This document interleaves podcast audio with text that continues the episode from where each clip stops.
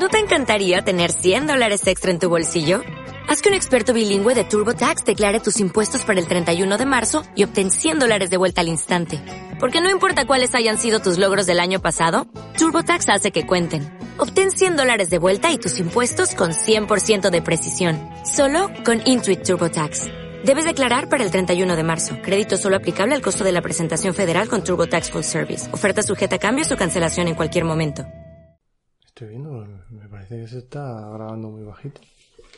Hacemos una prueba de ganancia. Venga, ándale. Prueba, de ganancia, prueba de ganancia, prueba de ganancia. Dedicado a José. Te Con, queremos. con todo el corazoncito.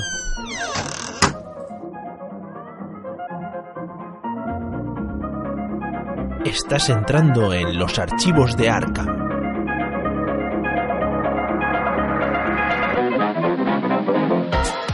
¿Qué tal, investigadores? Bienvenidos a un nuevo episodio de los archivos de Arkham. Hoy tenemos entre manos el episodio número 36 de la primera temporada. Y somos dos sacos de harina delante del micrófono. Tenemos a Alfred. Y tenemos a David. ¿Qué como tal? la semana pasada. ¿Cómo lo lleváis? Parece que no ha cambiado nada. Parece que no ha cambiado nada. Podéis, podéis escuchar la anterior, poner este y, y que Y en parezca, bucle. Claro, que parezca hilado. Que parezca Claro. un mismo programa, pero muy gordo. O que parezca que hemos echado el resto de sacos de harina a la puta basura, al contenedor amarillo y que se los lleven. Contenedor amarillo en la harina. Sí, sí, sí, sí, sí. Para que reciclen algo de ellos. Eh, ¿Qué tal la semana, Alfred? ¿Qué has hecho?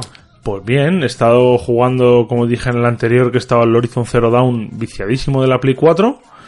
Y ¿Tu mujer qué tal lleva esto? Bien, lle- llegaba a casa y decía, ¿qué has hecho todo el día? Y yo, pues jugando. Muy bien, Y le he echado al juego, creo que acabé con, he acabado el juego casi al 90%, pero ya no quiero sacar los logros desbloque- desbloqueables porque me da mucha pereza. Sí. Eh, pero al 90% es bastante Hombre. alto porque me he conseguido muchas cosas secretas y demás. Y unas 70 horas de juego así le he pegado. Yo cuando sacaba un 9 sobre 10 en el cole daba palmajo en las orejas. Claro, así que es 9 sobre 10 y ya está. Está de puta madre. Pues nada, me alegro mucho que tengas tanto tiempo libre. Sé que también has hecho más cosicas. He hecho más cositas, Pero estoy hablaremos- preparando cosas en la sección de noticias. Eso y hemos es. estado jugando también. Hemos estado Pero jugando. hablaremos luego de ello también. Eso es, así Si es que- que todo viene hilado a nuevo, o sea que hay que escuchar el programa hasta el final, porque si no, nada. Vais a tener que aguantar hasta el final para enteraros de la mandanguita buena. Oh, di, di dónde nos pueden seguir también, ¿no? ¿De qué? De, en todos los lados. Ah, bueno, Eh, sí, de- recordaros, pero esto lo digo luego. Luego, o sea, lo- tampoco, luego- ahora tampoco tampoco ahora. Pues te- tenéis que seguir hasta el final, si no, no lo escucháis, chicos. En fin. Eh, ¿Pasamos ya a las noticias? La noticia, sí, está, pa- parece que yo, es algo que iba a decir, porque no hay muchas noticias, luego lo digo mejor.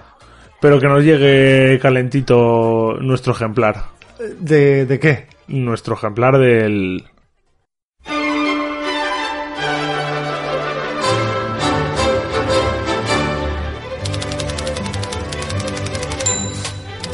Arkham Advertiser.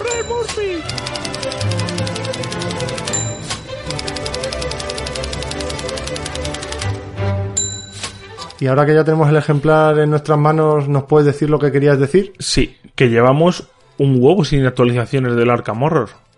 O sea, realmente la última fue el 9 de octubre, que hablaron de lo del lado oscuro de la luna, este, que Sí. fue la última actualización, pero es que antes nos tenían acostumbrados a cada una semanita, cada ¿Pero dos te semanitas. del de cartas? El de cartas, Ah. del Arkham de cartas, o sea, de tener alguna actualización así. Antes nos tenían una semanita y otra semanita otra actualización. Y además en la página de Fantasy Flight y llevamos casi todo el mes sin Como han sido las. Arkham Knights y tal.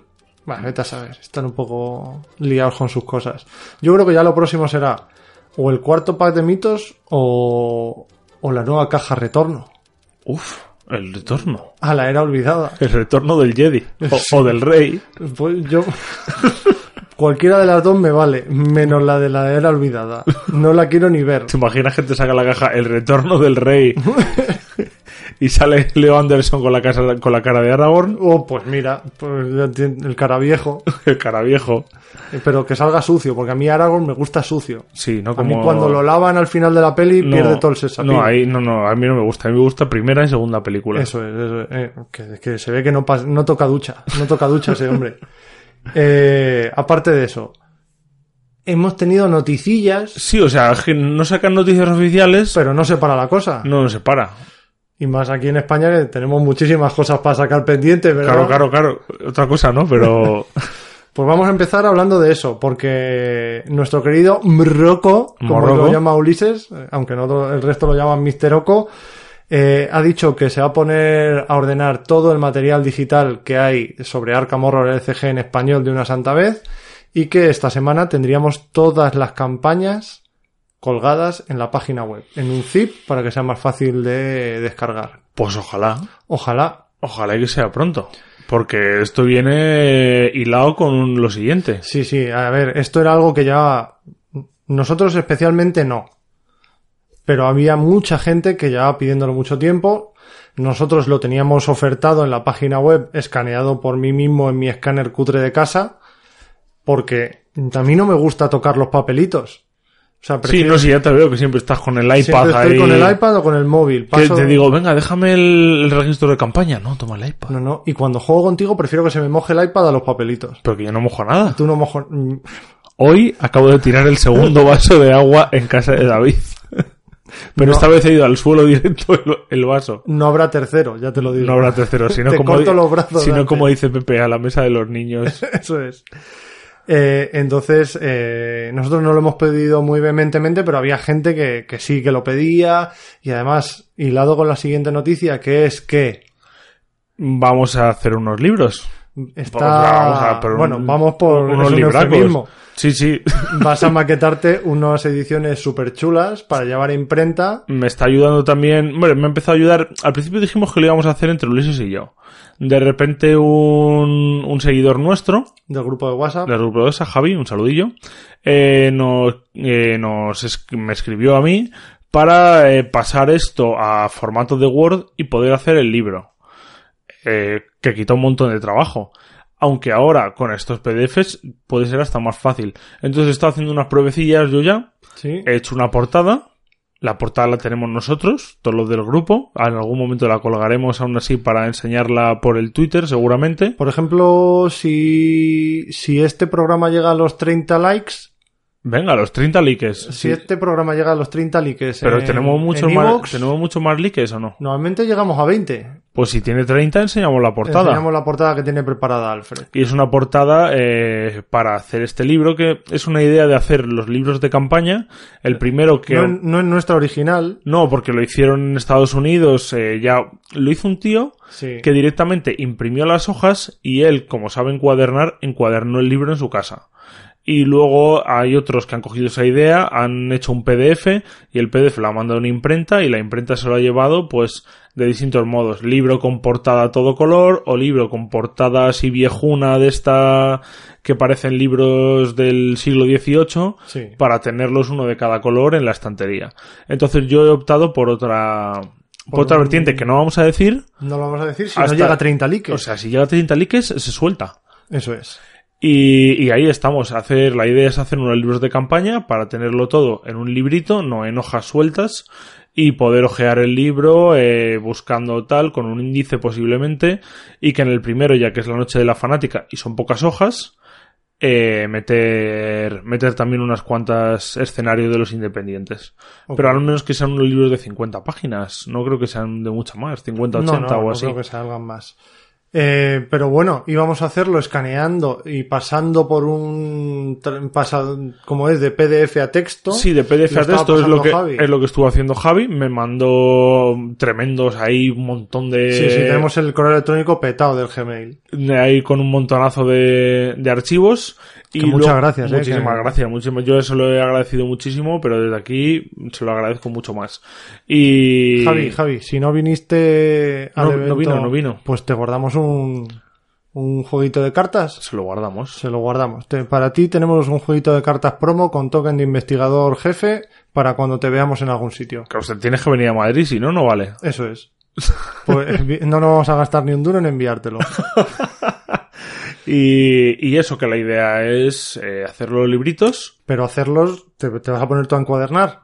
Pues Yo me encuaderno Tú todo. te pones a encuadernar. Yo me encuaderno todo. Yo me, me compro una empresa.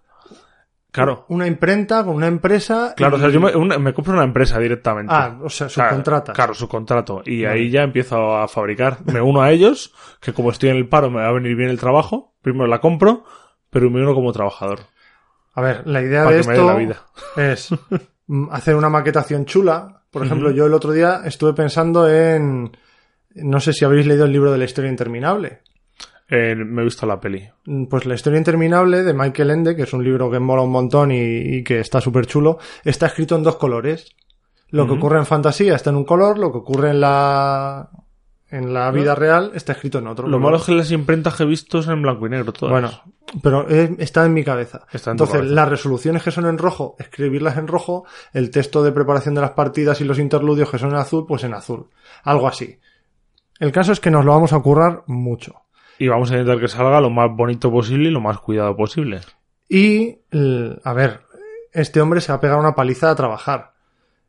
La idea es, a través de esto, poder financiar el canal de alguna manera. Exacto. Ya veremos cómo lo hacemos. Ya veremos cómo lo hacemos, pero que sea algo que a vosotros os guste para que estéis interesados y a través de aquí financiar un poquito el canal, para pagar unos micros un poco mejores, para comprarnos unos antipops, pues este tipo de cosas, porque si hago molesta, Molesta. molesta. Me molesta a mí que estoy aquí.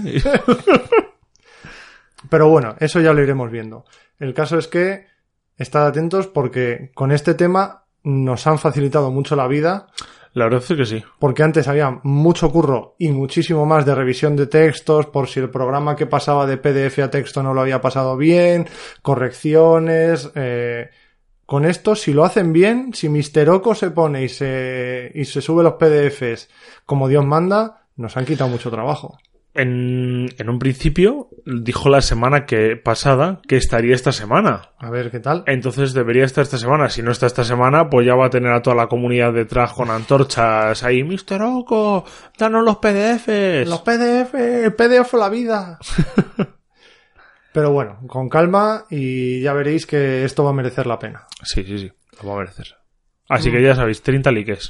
30 likes y os enseñamos la portadita que tiene Alfred preparada. Y si son 60 likes, hago la segunda portada y la enseño de golpe. Bueno, si llegamos a 60, hace la segunda portada y la colgamos también. También. Fíjate, sí, qué, qué- qué maravilla. Se nos caen las noticias y las promos de, de las manos.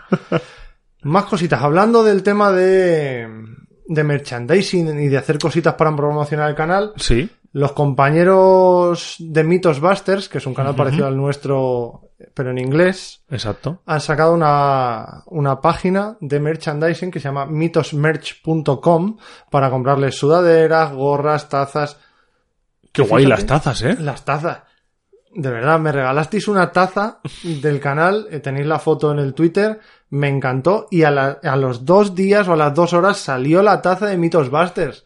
La gente nos copia. Tenemos un topo de Te- Mythbusters. tenemos un topo O sea, de si ya, Mythbusters. ya dicen que tenemos un topo de Fantasy Flight Claro. que nos ve todo y, y al momento lo suben adelanta. esto, claro, y se adelantan. Oye, Alfred, ay, voy a hacer lo de los PDFs para maquetarlo bonito. Y sacan los PDFs. Claro. Hoy mira una taza que le hemos regalado a David. Y sacan la taza. Los de Mythbusters, sí que sí. Sacamos un FAQ. FAQ. Es que no, es que así no se puede, así no se puede. Está todo ahí. Está Este- todo ahí. Tenemos un topito. Pero bueno, echadle un ojo. Eh, no para que os compréis nada, porque queremos que os lo compréis en la nuestra en un futuro. Pero que si os gusta Mythbusters y escuche Claro, Mythbusters, oye, está está súper chula la tienda y bueno, si os gusta la Las idea... gorras también nos molan un huevo, decir. ¿eh? Las gorras yo molan, no soy mucho de llevar gorra, porque están bordaditas. están bordaditas. Mola, mola, y eso mola. mola mucho. Pero bueno, más cositas que van a pasar esta vez ya más relacionadas con el juego. En la página de Fantasy Flight Francia, como siempre, O sea, ¿qué les pasa a los franceses? yo que sé, van a, son, son unos adelantados a su tiempo. Son, son, Que se lo digan a Napoleón. son unos visionarios. son ah, omniscientes. Han, han avanzado que la fecha de la búsqueda de Kadaz, el primer pack de mitos de los devoradores de sueños, será el 15 de noviembre. Que lo tenemos ya.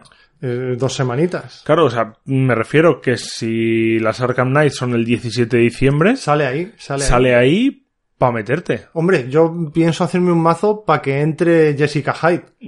Es, es- yo iba a llevar un Silas Mars. Entonces la Jessica Hyde me viene con Silas Mars y para meter un carisma y para tener a Jessica Hyde con su novio, con Peter Silvestre. Con Peter Silvestre. Eh, entonces me la vas a quitar. Yo no la puedo llevar ya. No, no, no la puedo llevar. Es un sinvergüenza. Bueno, aparte de Jessica Hyde, que es el apoyo superviviente que da un puñito, Da un puñito, Sí. entra con dos de daño y se cura uno Y de se daño. cura uno de daño por turno. O sea, Por es como. Peter Silvestre con, el, con el horror, pero está con el daño. Y también solo cuesta uno de experiencia. Sí, sí, sí, o sea, está muy lo bien. comido por lo servido. Luego también está el evento Primer Vistazo de Guardián, que tenía muy buena pinta, que, Que es el que robabas cartas de encuentros por todos los jugadores que hubiese y luego las repartías y, Y luego las tú te podías tú. quedar hasta más de una. Y luego estaba el apoyo Pergamino de Profecías de la clase místico. Un tomo. Un tomo para que la gente robe, eh, robe cartitas. Y Robas tres y te descartas una. Está bien. Cuatro secretos, pues bueno, pues a quien le guste, le ha gustado. No vamos a hablar de esto, porque Ya hablamos hablamos- de esto en el episodio 24. Así que el que quiera saber qué opinamos de las cartas y verlas más en profundidad, tiene ahí el, el podcast para escucharlo. Así que nada, ¿crees que la fecha será certera aquí en España? Es posible. Este año, este mes, bueno, este año, este mes, eh, el de octubre, como ya hemos tenido el Hotel Excelsior, ha ocurrido, como ya dijo, ¿quién lo dijo? José, creo. Que iba de retrasar Sí, un poquito. que iba, que iba a salir este mes solamente el Hotel Excelsior y ha ocurrido así. Entonces, pues nada, seguramente para... ¿Cuándo salió el Hotel Excelsior? ¿La semana pasada? Sí, sí. ¿Para el día tal? Sí, sí, yo creo que sí, para el día 15 lo tenemos. Y si lo tenemos, Jessica Hyde entra con Silas Mars. Jessica Hyde va a poder entrar en las Arkham Knights y las cartas del segundo pack de mitos, que calculamos que saldrán a mediados de diciembre, podrán estar para nuestro evento de los laberintos de la demencia 2019. Ojo. Ojo, que si es la misma semana que sale pack, la gente corriendo el viernes a comprárselo para preparar el mazo para el domingo. ¿Tú crees que Ulises querrá correr a jugar el escenario antes de que sean las Game On? Porque si son el 15 de, de- O sea, si el 15 de noviembre nos dan el pack de mitos, que tenemos que jugar ahora el siguiente, Sí, de los Come Come Sueños, seguro, ¿eh? El otro día estuve hablando con él y dice, estoy jodido porque no puedo jugar los devoradores de sueño. Digo, ah, eso es lo que pasa por tener las cosas y jugarlas al momento. este fijo que dice, el domingo, en la Game On, quedamos, yo qué sé, pa, Antes, tres horas antes, antes. y lo jugamos. A las 7 de la mañana. Y hablando de la Game On, pues eh, para que lo sepáis, quedan solo tres semanitas. En tres semanas, el 17 de, no- eh, de noviembre, tenemos los Arkham Knights 2019, que van a dar los premios que andan los Arkham Knights. Ya lo hemos, ya hemos, bueno, he dado la tabarra más que nada en todos los anteriores. Y vamos a estar Uli, David, eh, Pepe, José, va a estar Nunu, va a estar también Guillem, que nos hizo, para los que sepan, hemos hablado alguna vez de él, pero que nos hizo el artículo de los guardianes, y voy a estar yo, o sea, vamos a estar toditos todos, para jugar. Hombre, pues ahí para que nos saludéis y, y que Uli firme autógrafos. Que firme, que firme. Y el evento, eso, cuesta 20 euros, así que las plazas es que se agotarán. Entonces yo le diría que el, El que no haya reservado, que reserve ya. que reserve ya que luego, ay, que me he quedado sin me he quedado plaza. Pues claro, ¿Ves? Pues hablando de la Gimón, como en nuestro evento. ya está, si es que va todo hilado. Ya se han cumplido las 36 plazas que teníamos pactadas. Todo el que se quiera apuntar, seguro que al final alguien se cae del evento. Pues yo qué sé, tengo una comida con mi familia Y, en, y es un evento gratis. en Navalcarnero. Claro, y es un evento gratis. O sea, Claro. si fuese un evento de pago, la gente, claro, lo paga y, y tiene que ir sí o sí, Claro. porque lo ha pagado. Entonces, escribidnos a archivosarcam.gmail.com porque tenemos abierta una lista de espera. Entonces, cuanto más arriba estéis en la lista, si alguien se cae, os llamaremos para que vengáis a participar. Claro, supongo que la semana de antes ya nos pondremos en contacto con todo el mundo para que... Sí, sí, les daré unas pautas de lo que tienen que hacer, traer, yo qué sé, un- una serie de consejitos y listo. Aparte, tengo que decir que los compañeros de Metrópolis, que son los que donde hacemos el evento, Metrópolis Estrella, contactaron con Fantasy Flight Games y dijeron, eh, que vamos a hacer un evento. Chiquets, que vamos a hacer un evento. ¿Qué tenéis para nosotros? Y les han mandado cositas. ¿Qué les ha mandado? ¿No lo No, decir? no te lo puedo decir. No se puede yo- decir. bueno, yo lo sé.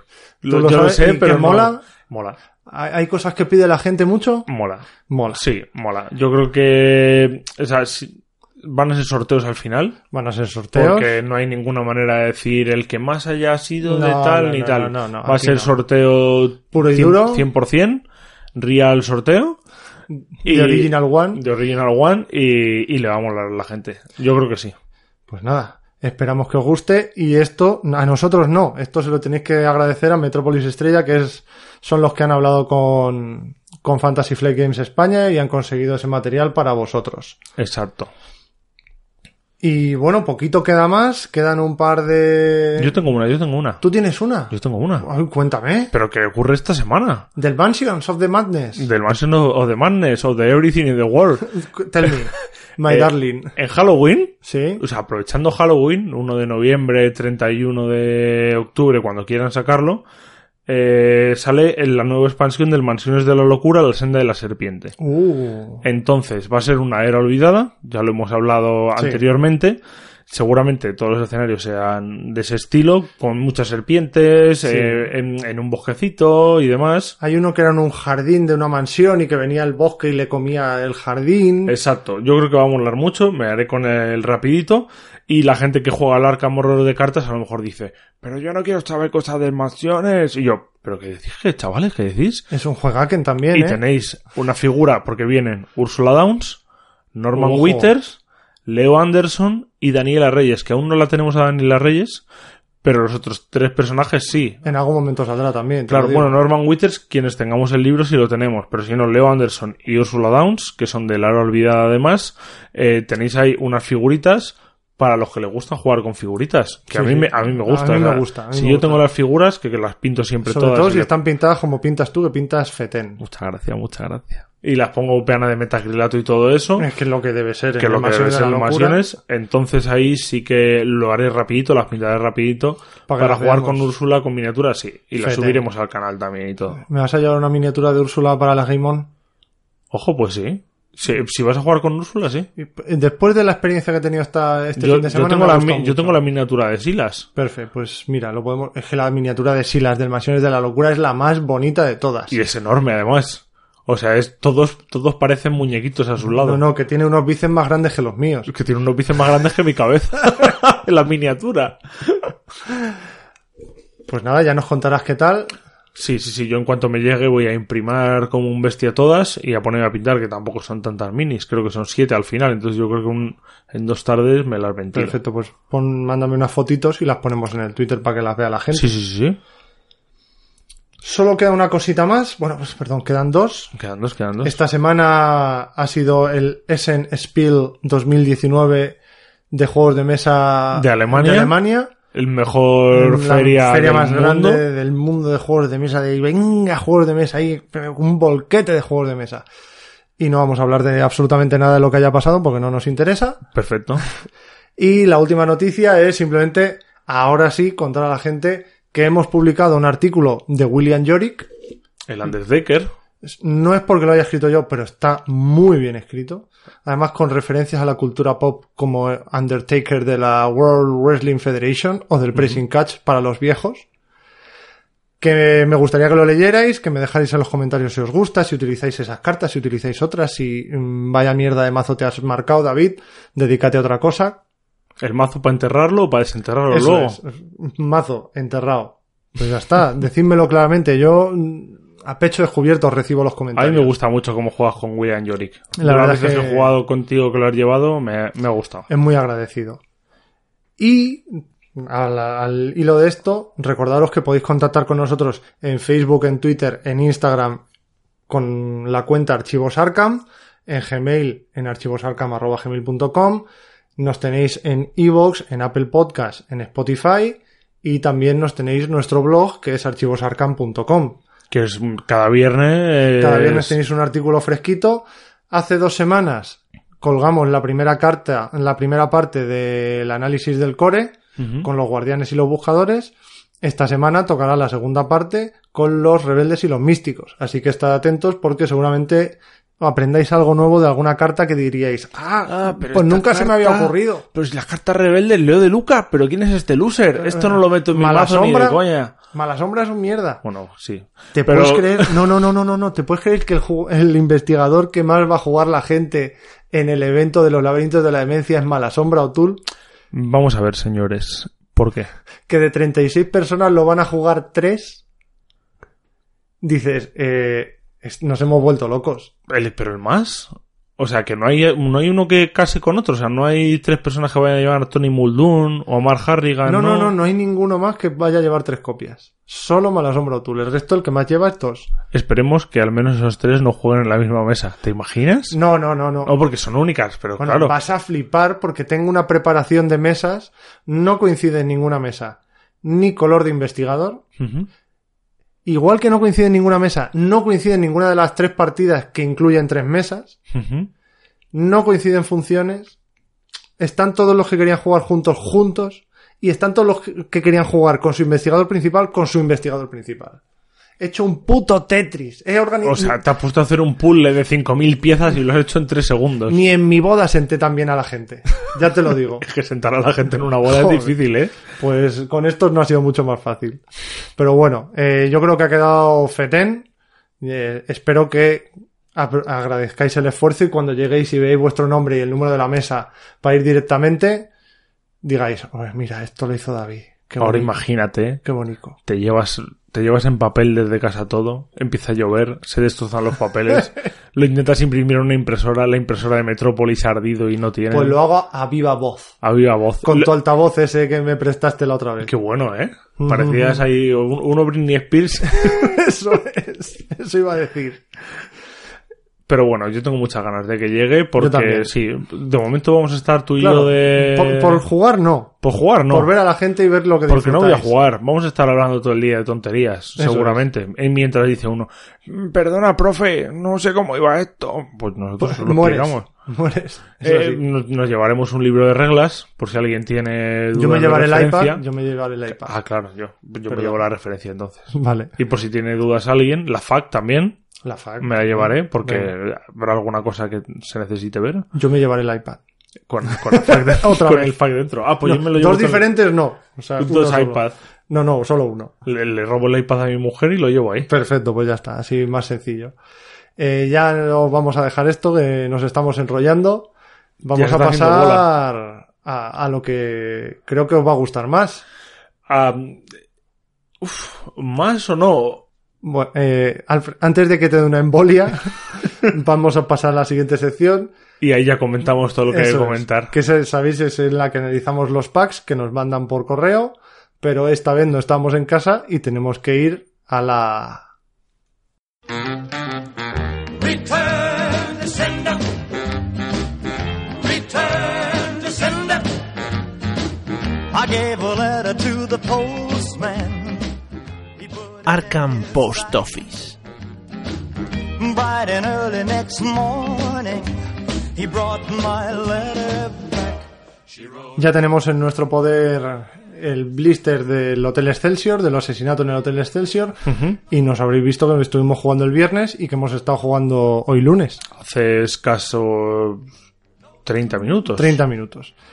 Eh, lo primero, avisaros que va a haber una parte sin spoilers que comienza en este momento y que habrá un momento en que avisemos y sonará una sirena y un sonido horrible y a partir de ese momento las personas que no hayan jugado al escenario deberán dejar de jugar porque toda la información ¿De que jugar o de escuchar? Ha dicho dejar de jugar. Ah, Sí, da igual. Vale, pues que deberán dejar de escuchar el programa porque se supone que es esta parte es solo para gente que ya lo haya jugado. Claro. Vamos a hablar sin spoilers, o sea que no tengáis miedo. No vamos a hablar de ninguna resolución, ni de cómo va el escenario, al menos en la parte sin spoilers, ni de los enemigos que salen, ni de las cartas Nada, de encuentros, ni de los lugares, nada, nada, nada. Así que empezamos ya. Eh, ¿Qué te ha parecido, Pe- Alfred? Pepe iba a decir, madre mía. Pues me ha gustado. ¿Te ha gustado? Pero Pero no lo pondría entre mis favoritos. Es decir, ya sabemos que tú tienes en la cumbre de todo. es que el carnaval sigue ahí. Es que el carnaval para mí sigue ahí. Es vigente. Está ahí, está ahí, es vigente. Eh, el Rugarú me gustó muchísimo, aunque Sí. sí. que el Rugarú se hace muy difícil. Yo creo que es de las más difíciles es de complicado. momento, pero me gusta mucho. Me gusta mucho el trasfondo, me gusta mucho la ambientación y demás. Eh, quizás, y bueno, laberintos. Me gustó, pero para una vez o para dos. Sí. Y si es en, si es juntando a 12 personas, sí, si no, no. Es, es que es eso. Es que a mí Laberintos lo he jugado un par de veces en solitario o con gente y. eh, Claro. Pero cuando lo juegas en multijugador épico merece mucho la Y pena. luego el otro que tenemos es Guardianes del Abismo, el que Sí. nos falta, que es muy bueno, Es muy bueno. y me gusta mucho. Los dos escenarios son brutales. Que quizás le pondría el segundo, pero como lo tenemos tan trillado, es lo que decías, que como lo tenemos tan trillado tal, quizás el Hotel Excelsior estaría entre el segundo y el tercer puesto de los, al menos de los que han salido ahora. Porque Guardianes del Abismo, no el primer escenario, sino el segundo, de los dos que son, el segundo me gustó muchísimo. Yo tengo una opinión parecida. Yo reconozco que me gustó, me ha gustado mucho el escenario. Primero segundo, yo lo pondría primero segundo. Es que a mí Guardianes del Abismo, entre que lo trillamos mucho y Sí, que pero bueno, es- tenía la mecánica explorada. Tienes dos, el del letargo eterno y del, y el otro que no me acuerdo cómo se llama. Vale. Creo que es el que me gusta a mí. Vale. Pues ese, yo sí que le pondría ese a lo mejor el segundo, luego el Hotel Excelsior el tercero, y luego el cuarto, eh, el Rugaru directamente. Es que el primero, el primero de Guardianes del Abismo me gustó muy poquito.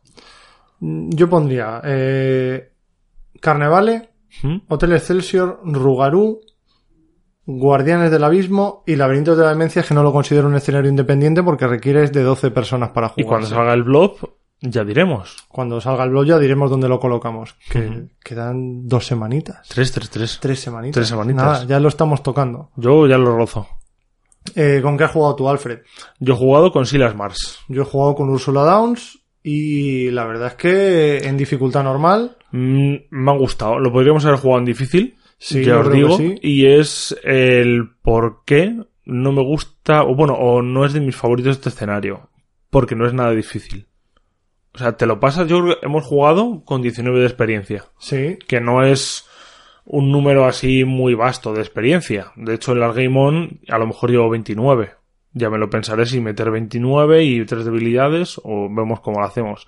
Pero 19 de experiencia, que es un número normalito. Yo es el número que cojo siempre. Claro, yo una vez jugué con 29, sí que es verdad que las mesas en la Game On que acabaron el otro año, eh, el año pasado, que dicen, "Ah, hemos acabado en nada. Claro, llevaban 49 de experiencia o 39 todos los tíos de la mesa. Claro, si llevas el mazo chetao, pues te lo ventilas en nada. Pero sí que es verdad que 19 de experiencia, que es poquita, y son 4 o 5 cartas las que tienes con experiencia, y nos lo hemos pasado en los dos. Me ha parecido un speedrun los dos. O sea, ir corriendo y haciendo todo y sin ninguna preocupación. A ver, mm, yo tengo sentimientos encontrados respecto a esto porque es cierto que el viernes los dos hagamos con una sensación de, de paseo. Sí. de que habíamos sacado al perro. O sea, difi- dificultad cero. Es que también es verdad que mm, hemos tenido manos cerdas. O sea, yo estaba en la mano inicial con una lupa, un Milan Christopher, un batidor y zumbando. Y yo en la mano inicial, que si me sale eh, el hacha de bomberos, que si me sale Peter Silvestre el tercer turno. Claro, El recuerdo querido dos veces. o sea, lo teníamos todo muy sencillo. Pero es verdad que decía, a ver si el lunes la sensación es más complicada haciendo otra resolución y haciendo las cosas de otra manera. Pero ha sido la misma. Pero ha sido la misma. Yo... También tiene mucho que ver con el mazo, yo creo. Eh, es la preparación del mazo. Yo el mazo de Silas me lo preparé estudiándolo. Sí, sí, o sea, claro, estudiando, claro, estudiándolo bien y para que te salga bien. Y si no te sale la mano principal en las 10 primeras cartas, lo que tiene que salir, que al menos vayas tirando. Claro, que al menos puedas ir sobreviviendo y robando cartas hasta que te salga. Exacto. Entonces, eh, yo creo que nos ha ido demasiado bien. Yo creo que nos ha ido demasiado bien y la próxima vez porque jugaremos con Pepe o con Al, con sí, Uli, con, Uli, con José, José. Yo llevaré otro mazo o llevaré a Úrsula, pero incluso propongo jugarlo en dificultad difícil. Es que, es que yo creo que, claro, aquí tendrías que adaptarte, al ser un escenario independiente, tendrías que adaptar, supongo, a la dificultad de, del escenario con lo que lo, con que lo estuvieses jugando. Pero ya digo que normal es que es muy fácil. A mí me pareció un paseo. También te digo que eh, nuestros mazos estaban perfectamente preparados sin querer. Sí, Totalmente sin, sin querer. No, no sabíamos cómo iba a O salir sea, la Ursula partida. Downs tiene cabeza y libro. Y. No, no, libro y pie. People tiene cabeza 3, ¿no? Tiene cabeza 3. Pero bueno, tiene mejor. Y este señor, el Silas Mars, tiene puño 4 y tiene Pie cuatro. pie 4. Entonces, a nada que le potencies un poco eso, tú tienes una parte y yo tengo la otra. La verdad es que nos hemos compenetrado muy bien. También es que Ursula Dawn se le caen las acciones de, de las manos Hmm. entre la capacidad de movimiento que tiene y que cuando se mueve investiga gratis. una vez por ronda. Si te bajas el batidor, Batidor y atajos, batidor y atajos, y haces mm, siete acciones por turno. es, es una, es una gozada. Eh, en cuanto a la palabra clave, que sabemos todos que está en este pack, que es errante, ¿qué opinas? Errante apareció por primera vez en el. Bueno, creo que por primera vez. Pero de hecho lo metieron en el Arkham de la tercera edición. Que había bichos errantes que se iban moviendo por ahí sin hacer nada. Mm, Básicamente, para quien no lo sepa lo que es, es como un cazador. Los enemigos se van moviendo al lugar que pone errante. Pone errante eh, tu casa. Pues se mueven hacia tu casa. Eh, y ya está. Pero no su- suelen ser indiferentes. Suelen ser indiferentes. Es decir, no se, no se te enfrentan a ti. Me gusta, porque es una mecánica como de... Los monstruos diferentes da mucho por culo. Sí, mucho. Porque no te los tienes que gastar una acción en enfrentarte a ellos, otra en pegarles, o hacer eh, el texto Sí, que ponga en la carta. también tienes que- Claro, tienes que enfrentarte a ellos, o si no, hacer el texto que ponga en la carta, si lo pone. Por ejemplo, eh, no era errante, pero conocemos, bueno, quien no conozca el de la máscara pálida, pero también tiene varias, varias partes que hacer, sin entrar en spoiler. Pero estos errantes, bueno, mm, me ha gustado, me gusta la me mecánica. Me, me gusta lo que puede, no específicamente para este escenario, que también, pero me, me parece que pueden aportar un montón de mecánicas nuevas y de cosas chulas al, al juego. Sí, en porque, ah, además es que te acojona. O sea, tú ves al bicho errante y dices, ah, si no es cazador, si no me va a pegar, aunque tiene valor de, aunque tenga valor de daño y de horror. Ah, no me va a pegar, pero se va moviendo y te va haciendo putadas desde la Claro, sombra. luego pasan de, cosas. De jibiris. Claro. O sea, te va haciendo cosas así de jibiris metiéndote cosas y a mí, a mí me, ha, me ha gustado eso, el errante. La verdad es que sí. Eh, no sé, ¿queremos decir algo más sin spoilers? Sí, eh, eso ya lo sabe todo el mundo. Tiene 10 interludios. No es la resolución final, la resolución final es, es única, pues no, para que no se esperen 10 resoluciones distintas finales, pero tiene 10 interludios que depende de cómo va avanzando la partida, va cambiando el interludio. Y que hemos tardado dos horas. Sí, O el sea, primer el- día tardamos tres porque no leímos absolutamente todo el texto de ambientación y todo. En este hemos ido un poquito más ligerito porque teníamos que grabar y hemos tardado dos horitas. Sí, pero que se hace, se hace muy rápido. Se hace y, muy rápido. y hasta ahí yo creo que sin spoilers está bien. O sea, es un escenario bien. Sí. O sea, yo, sí, a mí sí, es un escenario que me ha gustado. La temática está muy guay. Lo que pasa es que el carnevale todavía sigue estando en el top. Y el blog yo preveo que va a estar en el top. O sea, no lo sé, pero como está la gente tan hypeada con, oh, el blog, si es que es un escenariaco. A lo mejor lo peta. Yo espero que sea un escenariaco y que sea súper complicado. En la Gen Con palmaron. Palmaron. Por y, son, yo- y claro, son tíos que en la Gen Con, en la Gen Con, no, en las Arkham Knights. En la Gen Con lo pasaron, creo. Sí. En las Arkham Knights palmaron. Pero quien va a las Arkham Knights de Estados Unidos Son es gente que freakaker. O sea que las, las entradas se agotaron en media hora, creo. O sea que son gente que juegan este juego, que se hacen los mazos preparados y, y tal. O sea, los que, no es por decir que los que vienen a las Game On de aquí, eh, no son freakakers, freakakers. Pero los que vienen a la Game On de aquí, el año pasado se rellenó las últimas plazas con gente que se compró el juego el mismo día. Sí. O sea, allí, claro, allí se acaban las plazas en media hora por gente que son unos culoduros que se tienen leído el libro de reglas y la referencia eh, y se lo saben todo a pie, sí, se lo saben todo a pie juntillas y por y, y palmaron. Y palmaron, bueno, pues eh, yo espero que ganemos. Claro Yo que sí. Me, me he venido arriba. Claro que sí, el Silas Mars va a reventar el moco ese. Antes de pasar a las secciones sin spoilers, con, Con spoilers. spoilers, Exacto, la sin spoilers esta. eso es, eh, Pepe se ha preparado un, un speech ¿Un speech? desde su casa, ¿Un Pepe speech? un Pepe speech. ¿Un speech? Peps. Ya. ya porque lo forzamos, lo forzamos y al final estamos aquí hasta mañana. Y no es plan. Eh, se ha preparado una especie de, de artículo hablado, entre comillas, porque el tema del Hotel Excelsior es un tema que ya ha sido manido en muchos formatos. Cine, televisión, en libros. Incluso Uli estuvo comentando el otro día lo del asesinato de la chica esta que desapareció en el Claro. ascensor, que es un artículo que lo podéis ver. O sea, si a día de hoy ponéis en Google eh, muerte misteriosa, chica, ascensor, hotel. Si pones eso en Google, Te sale. fijo que te sale. Te sale. Y hay vídeos y todo de la cámara de seguridad que vio a la chica, cómo desaparecía y apareció muerta en un congelador al día siguiente. O sea, movidas, movidas de hoteles. Bueno, también tenemos el resplandor. El, resplandor, que sacaron ahora la segunda parte. Sí, el Sí, sí, Resplandor. El Resplandor. No, no, pero sí, sí, es verdad. Es del niño. Qué malo que es. Es como. No, es que no, me, no me he leído el libro del Resplandor y no sé si tiene segunda parte. Pero había. Hay, han hecho una segunda parte ahora que el protagonista es Juan McGregor, Ah, que es el niño, que ya se ha hecho mayor. hecho mayor. Y que pasan movidas raras. Pues primera noticia, yo es que las No. pelis de terror las llevo de aquella manera. Sí, ¿no te gustan? No, ¿Te yo dan no, miedete? Yo no pago porque me den miedo. De esto de do- no dormir por la noche. Para que me asusten ya voy al trabajo. Entonces os dejamos con él. Sí, lo dejamos con Pepe. Pepe, ven, pasa.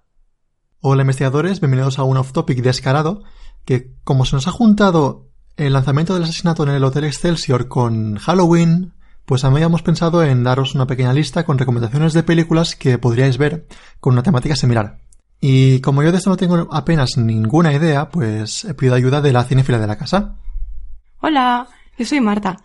Eh, básicamente, Marta se ha visto un buen par de películas, ¿no? Sí, aparte de gustarme un montón las pelis, también soy bastante amante de Halloween, con lo cual esta sección me viene que ni pintada y dije, venga. Eh, puedo aseguraros de que no le están apuntando con un arma por detrás ni nada similar. No, que va, que va. Eh, ¿Qué? en fin. eh, la inspiración más clara del asesinato en el, el Hotel Excelsior parece ser las novelas de Agatha Christie.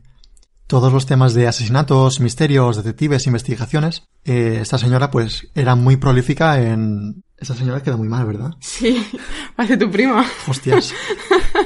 Vale, Agatha pues era muy prolífica en generar novelas con, con estos temas. Y también en general lo- las víctimas o los protagonistas se quedaban encerrados en un hotel, en un, en un tren, donde sea.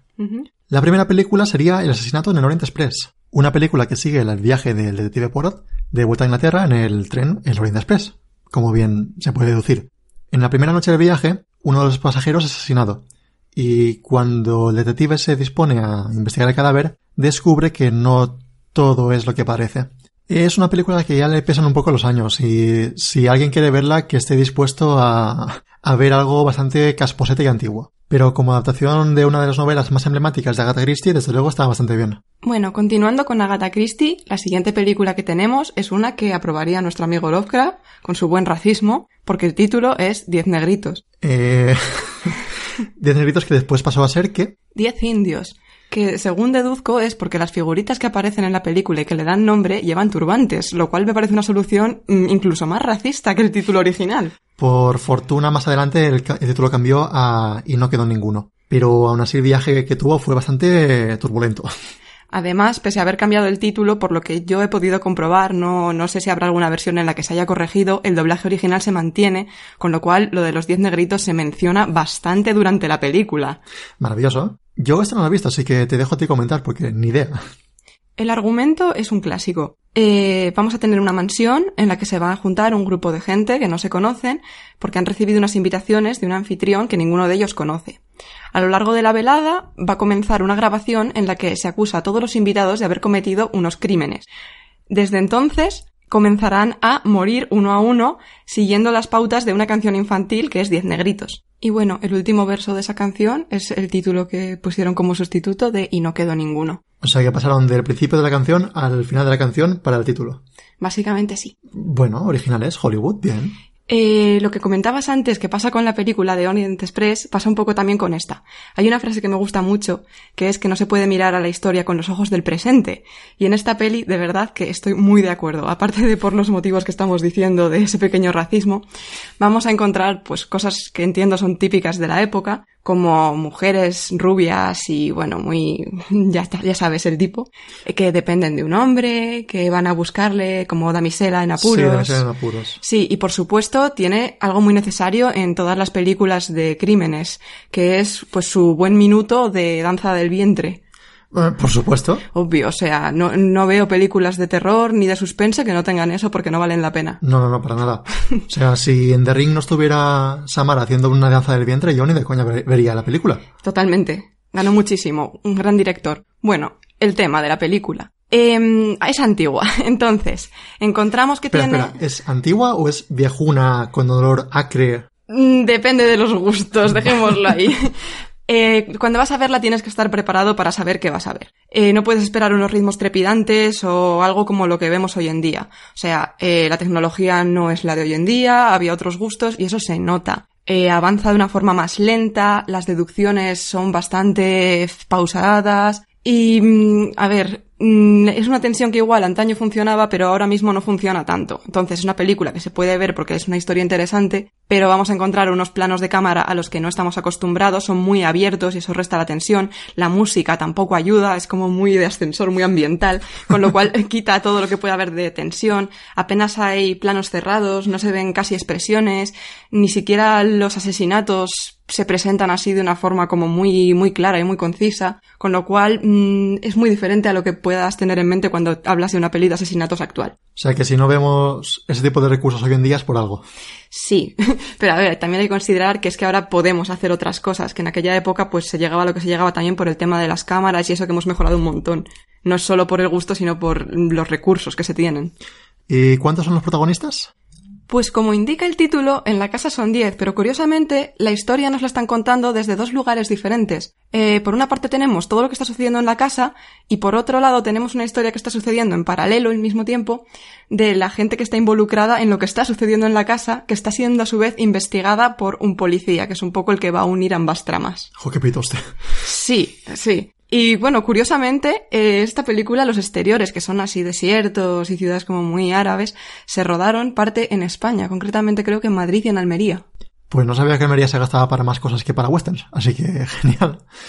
Y hablando de western y de gente desconocida que se encuentra atrapada en una casa, están Los Odiosos 8, película de Quentin Tarantino, que nos cuenta la historia de un cazarrecompensas que va a traer una forajida a un pueblo para que sea ahorcada y durante el camino se encuentra con otro cazarrecompensas interpretado por Samuel L. Jackson que les pide que como hay una nevada si podrían acercarlo en un carruaje. Durante el camino de nuevo se encuentran con otro personaje que no es otro que el nuevo sheriff del pueblo que van a llevar a la forajida.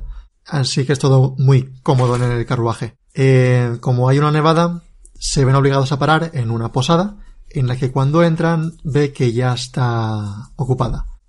Y sorpresa, hemos vuelto a llegar al clásico argumento de desconocidos se encuentran en una casa. Es curioso ver cómo dos películas que en principio parten de una misma idea pueden ser tan diferentes en todos los niveles. O sea, obviamente Tarantino, pues a nivel cinematográfico es Tarantino, es lo que es, pero también encontramos otras diferencias, por ejemplo, en los espacios. Aquí el espacio es muchísimo más cerrado porque es una posada pequeña, mientras que en otro encontramos una mansión. Y el cómo se puede trabajar con unos personajes en un espacio tan cerrado es increíble. Es una película maravillosa. En parte también un poco angustiosa, ¿no? De hecho, por lo del espacio cerrado y eso. Sí, bueno, que partiendo de que la película empieza, que no sé si es la primera media hora o una barbaridad así, en un carruaje, casi que se gana espacio llegando a la posada. De hecho, esta película es curiosa verla no solo una vez, sino dos veces, porque en la segunda visión que tienes es una experiencia casi totalmente nueva, porque vas viendo un poco cómo van apareciendo elementos que serán importantes más adelante y ese tipo de cosas. Y hablando de ver cosas, me estabas comentando justamente hace poco el tema de las miradas en psicosis de Alfred Hitchcock. Esto es un tema muy interesante en general en lo que es crear tensión, que al final pues es lo que hablamos cuando hablamos de películas de suspense. Eh, diferentes formas de trabajarlo. Mm, Psicosis lo que hace es jugar mucho con las miradas, con los personajes casi o incluso directamente mirando a cámara, porque te hacen cómplice. Estás viendo cosas que ellos no ven o te sientes invadido por esas emociones que te transmiten. Y son cosas que en otras películas las hay y esos son recursos interesantes de ver el cómo un director los hace de una manera o de otra. En Los Ocho Diosos, que es de la que venimos, por ejemplo, tenemos una escena, no quiero comentarla mucho, pero en la que se rompe directamente la cuarta pared y se nos hace cómplices, pero de una forma directísima. Y ese juego, ya sea con miradas o mediante el guion o mediante cualquier tipo de recurso, es muy interesante. Desde luego, lo, lo único que hemos visto de romper la cuarta pared recientemente sería en películas de hecho humorísticas, como por ejemplo en Deadpool. Claro, porque esto es un recurso que puede romper la inmersión cuando estás en tensión. Entonces hay que trabajarlo muy bien para, en lugar de romperla, generar más.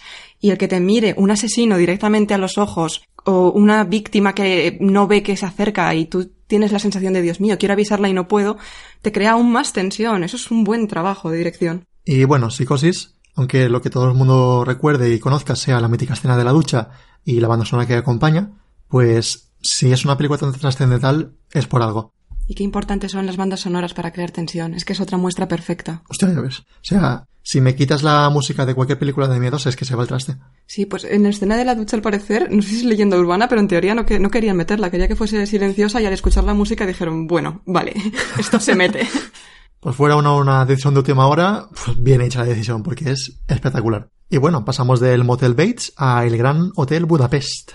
Una película con un trabajo de dirección y de fotografía brutal, que aparte de seguir todos los temas que llevamos, los que llevamos hablando estos minutos, de asesinato, dinero, eh, misterio, detectives, etcétera, difiere mucho de las películas de las que hemos hablado precisamente por el guion. Es una película mucho más, más socarrona, más sarcástica, casi como de una comedia negra, ¿no? Sí, totalmente. De hecho, en su momento, cuando salió, fue un éxito total y absoluto. O sea, debieron dominarla todos los premios, aclamadísima por la crítica, mejor película desde el 2000. O sea, fue una barbaridad porque es una obra de arte. O sea, si no se considera ya una película de culto, tiene que pasar a serlo. Y además los colores de la película son chulísimos, todo súper pastel, súper chulo. Sí, está muy bien trabajada, los detalles están muy cuidados y bueno, la trama es bastante interesante y se complica poquito a poco. Y como dato curioso en relación al juego, tenemos un cameo de un taxi del Hotel Excelsior.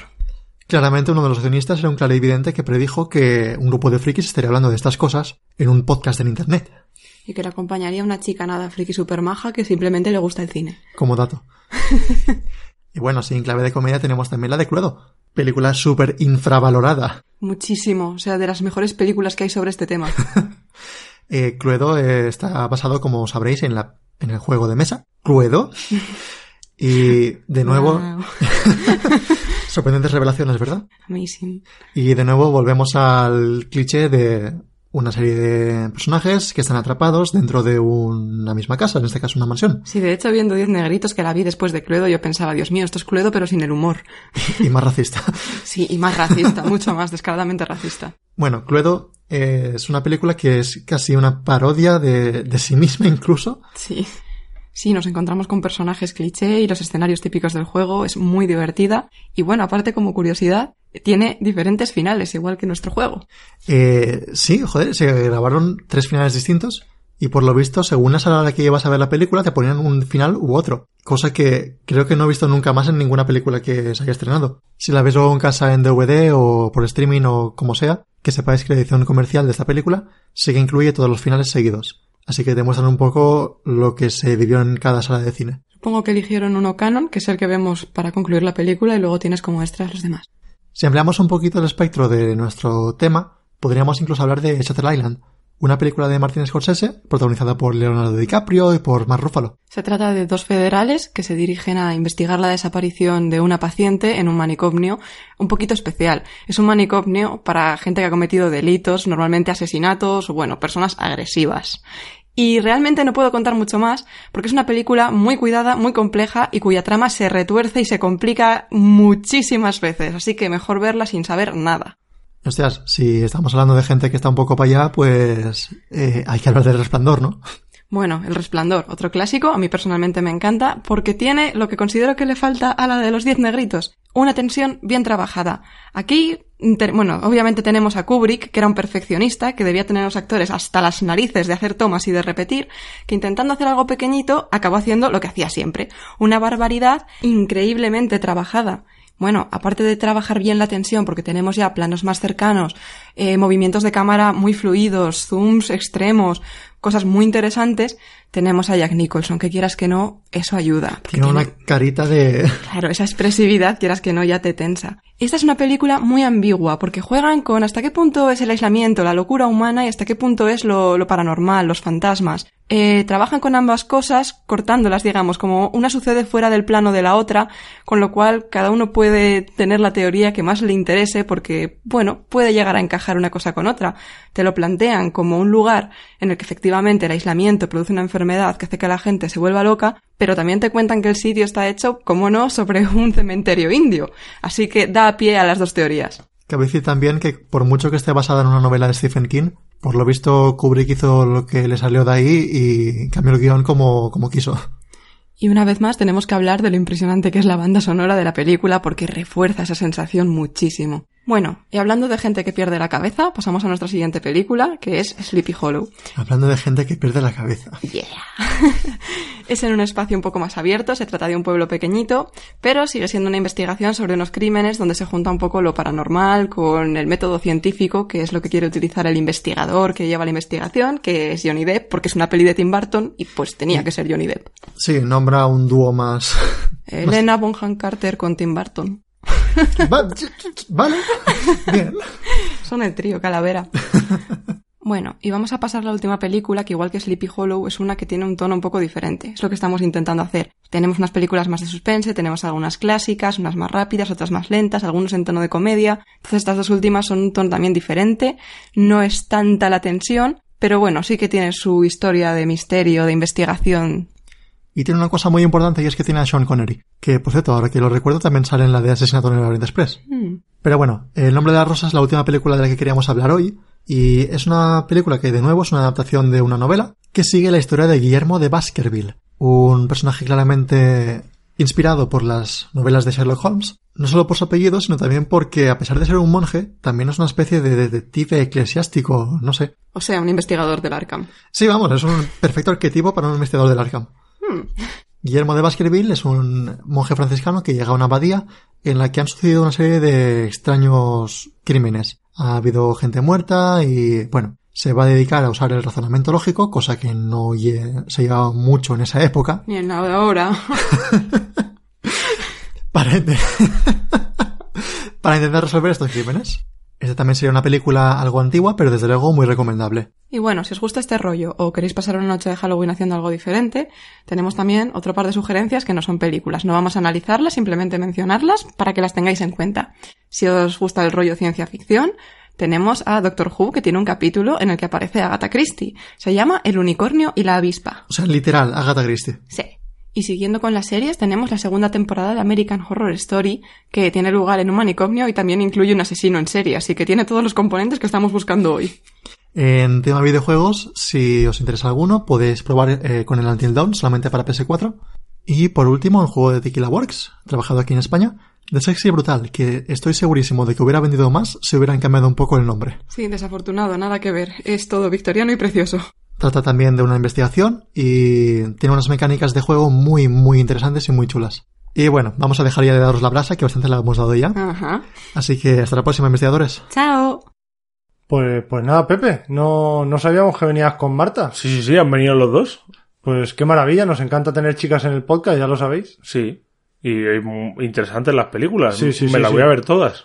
Pues a ver, eh, yo ya sabéis que no soy de este tipo de pelis, pero bueno, si Claro, son que- así más de suspense y menos de miedo, me puede que me lo, que vea. lo que da miedo te, te deja el culo ahí apretado, ¿no? Sí, sí, sí, sí, me deja con el culo torcido. qué, qué expresión que nos gusta, ¿eh? Con el culo torcier. Eso es. Bueno, pues Pepe, que ya se va Pepe. Venga, hasta luego Pepe, hasta luego Marta. Chao, Adiós. cuidaros. Adiós chicos. Y ahora sí que sí, ya pasamos a la sección con spoilers. Exacto. Tened cuidadito. Esto es un punto de no retorno. Es decir, o sea, o dejas de escuchar ya si no has jugado, o nada, si, si estás en el baño y tienes el podcast puesto en el salón. Corre, te- corre. y- o sea, corre, da igual, lo que te Sí, pille. Con, con los grilletes, sal con los grilletes del baño. Claro, claro, claro. O sea, a, a pararlo. A darle como misión imposible al enter pa, o al espacio, lo, que, sí. lo que pare Alexa, este. deja de reproducir. Sí, lo que sea. Lo que sea, pero apagadlo ahora si no habéis jugado al escenario. Nos vemos después de la señal. Spoiler alert. Spoiler alert. Spoiler alert. Spoiler alert. Spoiler alert. Spoiler alert. Y vamos a empezar un poquito analizando los mazos que hemos llevado y diciendo qué partes nos han ayudado más o menos a la aventura. Exacto, lo decimos primero por si alguien todavía Se ha no... despistado. Claro, o sea, todavía sigue reproduciendo esto y dice, ¿de qué están hablando estos chavales? Y no ha escuchado la sirena de los spoilers, pues para que escuche primero los mazos. Pues cuéntame, ¿qué, ¿cómo has orientado así, así las Mars? Dos mazos de 19 de experiencia, el tuyo y el mío. Sí. Primero, para que lo sepan todos. Silas Mars, como es un personaje de libro, a lo mejor la gente no le tiene muy calado, ¿vale? Entonces voy a pasar a explicar brevemente que es un personaje que tiene dos de cabeza, dos de libro, cuatro de puño y cuatro de pie, que su habilidad hace que después de una prueba, de que después de que hagas una prueba de habilidad, te puedes devolver una carta que hayas puesto ese test a la mano, límite de una vez por ronda. Si pasas esa prueba por ese, esa habilidad de más, por ejemplo, te la devuelves. Y el efecto de más cero es que juegas una habilidad de la pila de descartes eh, a esa prueba de habilidad y luego te la devuelves a la mano. Y tiene 9 de vida y 5 de cordura. Vale, con esto lo que tienes que hacer para ambientar el mazo de Silas Mars es meterte habilidades a cajo porro. No cualquier habilidad. No cualquier habilidad, la que venga muy bien. He visto gente que hacía, que utilizaba todas las neutrales de golpe, eh, pero a mí me gustan otras. Obviamente, a este personaje, como tiene puño 4 y tiene zapatilla 4, eh, lo que hay que chetarle rápido, lo que hay que subirle rápido es eso. Y en lo que se tiene que ver es para luchar. O sea, este no va a investigar. Si investiga, es porque se ha hecho una habilidad, le sale bien y se devuelve la carta a la mano, o si no, eh, la pasa eh, raspadita. Pero es que Silas Mars, creo que no lo has dicho, tiene una regla de creación de mazo que es única. Ah, no, no lo he dicho, claro, no lo he dicho. Que son cartas innatas de nivel 0-2. Sí, Las cartas innatas son una especie de clase de, de cartas de habilidad. No hay otra carta, no hay eventos ni apoyos que sean innato. Únicamente son cartas de habilidad y tampoco lo son todas. exacto. Por ejemplo, antes nos quejábamos de que el golpe brutal es... es, es, eh, Ojalá fuese innata. Ojalá fuera innata, pero no es. O la deducción, al menos para meterla con él y ya tienes un mazo más para debilidades y demás. Eso es, pero no. Pero no lo es. Entonces, este tío tiene que pegar. Y como tiene que pegar, tiene que hacer más daño que cualquiera otro, que cualquier otro, sin utilizar golpe brutal. Le he metido dos hechas de bombero Sí. y dos cuchillos de carnicero. Qué bueno es el cuchillo de carnicero. ¿Vale? Joder. Sobre todo, eh, el cuchillo de carne, eh, el hacha de bombero le viene genial, porque a ver, todos los supervivientes, este es un mazo que tiene muy pocos recursos. De hecho, las únicas cartas que cuestan recursos son el hacha de bombero, que cuesta uno, los, los cuchillos de carnicero, que cuestan tres, Peter Silvestre, que cuesta tres, y los zapatos de atletismo, que cuestan tres. Y el qué suerte. Y el que suerte que cuesta dos y un catástrofe que cuesta dos. También que lo tal. Entonces son cartas que, que no necesitas tanto recurso para jugar. No es un que tienes, oh, tengo mil eventos en el mazo, tengo mil apoyos, tengo que bajármelos todos. No suelo jugar más de dos cuchillos de carnicero para tenerlos bajados. Entonces, después del hacha de bombero, el cuchillo de carnicero, que sí, que te mete uno más de horror, pero luego te lo cura, pero hay que, hay que hacer que no te entre ese daño. Entonces, ¿qué es lo mejor? El recuerdo querido un losito de peluche, apoyo, te cuesta cero bajártelo y te da dos de horror. Y luego tienes al bueno de Peter Silvestre. Dos copias más de Peter Silvestre para que se lleve el horror, te dé uno más de cabeza, que bueno, te puede venir muy bien para las pruebas de cabeza, ya que este tío tiene dos, y uno de zapatilla más, para ponerle ya en 5 el valor que tiene La verdad es que es ideal. es ideal para él. Aparte, eh, como no hay nada de superviviente o nada de esto que le pueda dar puño, le he tenido que meter pendenciero, que es este apoyo que además, si él tiene puño y zapatilla y va a potenciar eso, pendenciero es un, es un apoyo permanente, ya empiezas con él en juego, eh, que lo que hace es que por un recurso más te da un puño o por un recurso te da uno de zapatilla para pasar esas pruebas que son las que vas a hacer Claro. para pasarlas de lejos. Cuando solo necesitas un más uno para llegar a un cap de que la ficha máxima de la bolsa de cap Es- no te lo fastidie. Exacto, pues meto el más uno y nos ha salvado bastante en el Sí, sí, sí. de En lugar de tener que tirar una carta que te dé dos iconos cuando solo necesitas uno, gastas un recurso y ya está. Y ya está. Luego aparte me he metido los zapatos de atletismo también, que no he utilizado lo de moverme haciendo la prueba. No. También porque se me ha olvidado, porque como es la primera vez que juego con un superviviente y es la primera vez que juego con estos zapatos, he jugado con ellos para que me den el más uno de zapatilla, que era para los que no necesitaba para algunas pruebas y demás, y ya está. Eh, luego he metido dos copias de apurando, Sí. apurando viene muy bien, que es la que acaban de faquear, la acaban de poner con experiencia, aunque yo la juego sin experiencia. que ¿Vale? viene muy bien con el hacha de bombero. Viene genial. Porque subes en dos la dificultad, robas dos recursos, esos dos recursos los gastas en Eh. un más dos cada uno, Que te sube un más 4 al final total que al final tienes un más dos. y te hace el combo. Y si quieres fallar la tirada, pues me he puesto desapurando porque si quieres fallarla para robar cuatro recursos en un punto dado, investigo. Me, con apurando, los dos apurando, me llevo cuatro recursos y voy a fallar, pero he robado cuatro recursos con una acción. Entonces eso está muy bien. Eh, todo esto de, de apoyos. eventos solo llevo dos, dos eventos. Dos copias de cada uno, que son dos copias de qué suerte, porque siempre vas a fallar alguna tirada. Siempre. Y dos copias de para el, para mí el que me parece el mejor evento de supervivientes y casi el mejor evento, yo que sé, del juego, Eucatástrofe. O sea, es palmas, o sea, vas a palmar y la utilizas y te funciona como símbolo arcano. Que además el símbolo arcano de este señor es devolverte una habilidad a tu mano. Entonces te puede devolver cualquier habilidad. Y, y hasta aquí de eventos. Y luego habilidades llevo 16 cartas. Pues llevas un montón. Dos que son suyas, Sí. que son su la suya propia, que se la podéis mirar, y su debilidad. Y aparte llevo eh, dos agallas, para que me den dos de cabeza y robar carta, dos corajes inesperados, para dos comodines, dos encontrar consuelo, dos habilidosos, eh, dos inquebrantables, un intrépido normal y uno con experiencia, y dos mentes inquisitivas. Que eso, bueno, todo, todo pruebas de habilidad. Conoceréis las cartas, pero vamos, a tope con ellas. Y me ha ido muy bien. Habilidoso además es que combina muy bien con tanto con qué suerte, como con el catástrofe, como con tu recuerdo querido. Y como con su habilidad propia, porque con su habilidad propia te devuelves habilidoso la mano y la puedes jugar en cualquier momento para devolverte otra carta. Claro. Entonces, Es me- el no parar del reciclaje. claro, y este señor es lo que digo, no investiga, pero no, no, no has ganado ni una pista. en, en el anterior sí, en el anterior saqué bastantes, porque con mente inquisitiva que te da tres interrogaciones, si hay una pista en tu lugar, se pone con cinco contra lo que haya. Sí, la verdad es que el velo de estos sitios del hotel no era muy alto. No, creo que el mayor velo es cuatro Y solo estaba en un Y sitio. solo estaba en un sitio, los demás sitios son de velo 3, de velo Y 2, entonces que lo pasas con la gorra. Este señor tiene dos, pero en cuanto te mente inquisitiva y te sale un cero en la bolsa de caos, Ya estás. pasas la prueba. Entonces este sí las Mars. He dado un poco la turra con, con la creación Bueno, del pero- mazo. De todas formas, tendréis el enlace al mazo en, en el, en, en la, hay leches. Sí, en... la descripción del programa. Exacto, en la descripción.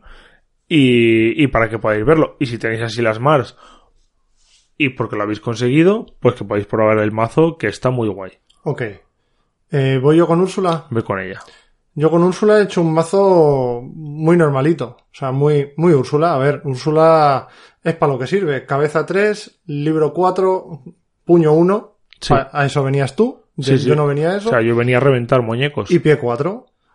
Eh, aparte, cuando se mueve, puede investigar una acción gratis por turno. Así que fenomenal.